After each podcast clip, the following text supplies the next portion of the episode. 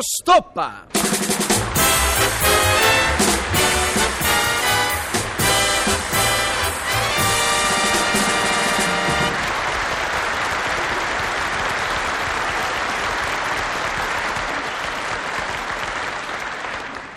Gabriella? Gabriella? Mm, non c'è. E quando lei non ce lo dico forte. Sono arrabbiatissima, accidentaccia a tutto. Non si può chiedere a un individuo normale di essere nello stesso tempo teleutente, contribuente e coniugato. Non si può. Teleutente e contribuente, beh, passi, ma coniugato è troppo. E lei la vara distributrice di sporadici bucatini al pomodoro, la megalomane delle minestrine in bustina, fa di tutto perché il mio stato anagrafico sia il più possibile simile all'attore Luttazzi. Insopportabile. Studio, credo, lunghe ore, la inenarrabile collezionista di punti premio detersivi per raggiungere il massimo del cretinismo applicato alle domande.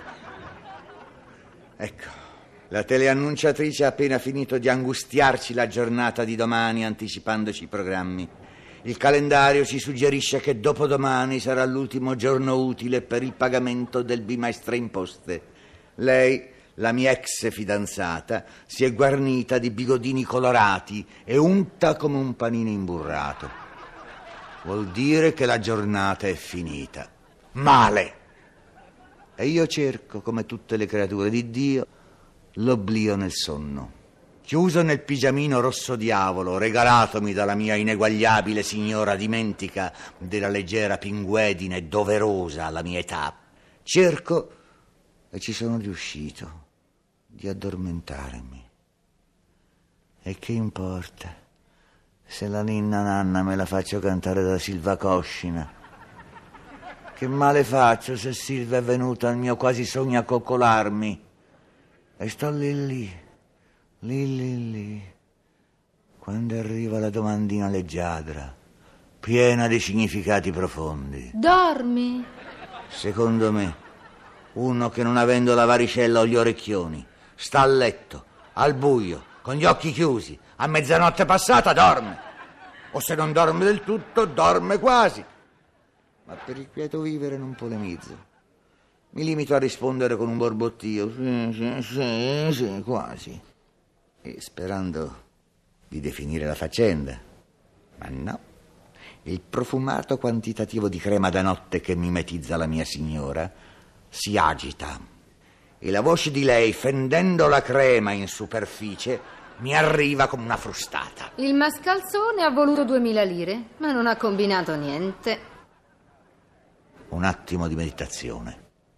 Siccome io non ho mai avuto 2000 lire dalla mia simpatica intervistatrice, debbo concludere trattarsi di un altro mascalzone. Quindi mi informo. Quale mascalzone? L'idraulico. Non senti che il rubinetto gocciola?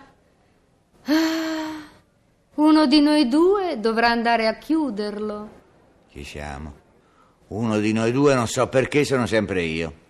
E allora mi alzo e faccio il solito sforzo per evitare di battere l'alluce destro contro le zampe della poltrona.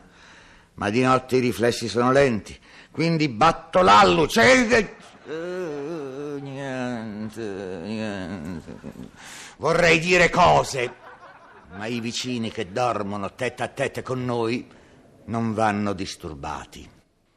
Proseguo accompagnato dal commento della simpatica che ha captato la mia sia pure modesta reazione dolorosa. E stai attento che mi scassi la poltrona, eh? Mm, sottovoce, senza disturbare, canticchio.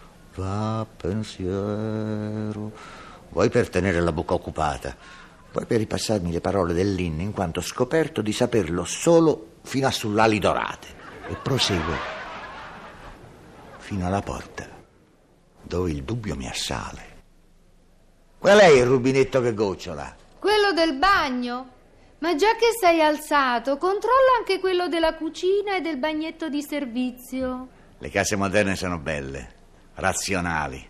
Hanno le stanze da letto al piano di sopra e i servizi al piano di sotto. Devo andare al piano di sotto. Ci sono le scale È buio, cerco l'interruttore e lei che ha un orecchio finissimo mi sente armeggiare e mi dissuade. Non accendere la luce, svegli la mamma. Tutti hanno una mamma, anche lei. E la mamma di lei di tanto in tanto sta anche a casa sua. Sì, perché di tanto in tanto sta con noi. Mi ribella, come faccio al buio? Conta i gradini. Sono 16 o 17. Non ricordo bene. Comunque, sono meno di 20. Un uomo dovrebbe contare i gradini di casa sua sempre e non stare si dice. Due, tre, quattro, cinque. Miau, accidentaccio addosso! Ma perché i gattacci dormono sui gradini? Perché graffiano le gambe dei padroni? Perché... Vengo interrotto dalla mia insostituibile che mi segue col cuore. Ma ti sembra l'ora di metterti a giocare col gatto? Attaccata al mancorrente della scala intono di nuovo l'inno di prima e che oltre a impedirmi di rispondere dà anche un certo tono eroico alla spedizione. Poi riprende a contare i gradini. Sette, otto, nove, dieci, undici. Eh! Erano solo undici accidentaccio! Erano undici accidentaccio! Perché mi hai detto meno di venti? Perché secondo te 11 è più di 20? E poi mi sono sbagliata, eh? Silenzio. Non rispondo. La mortifico ignorandola. Muto. A tentoni controllo i rubinetti vari.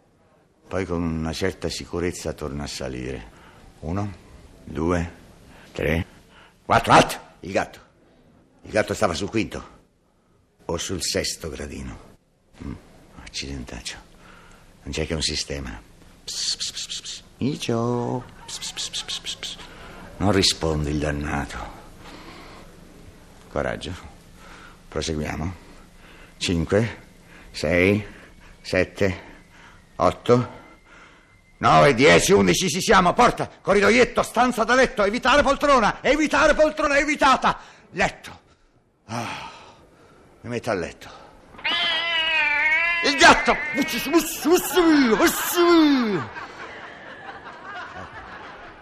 Sono a letto. E Silva Coscina è ancora qui. Chiudo gli occhi.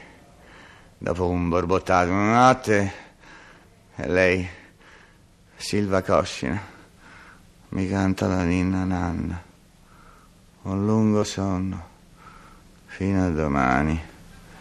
Ah, ma la sadica amministratrice delle mie scarse ore di sonno dichiara. Ah, ho capito quale rubinetto è quello che gocciola. È quello del giardino. Capito?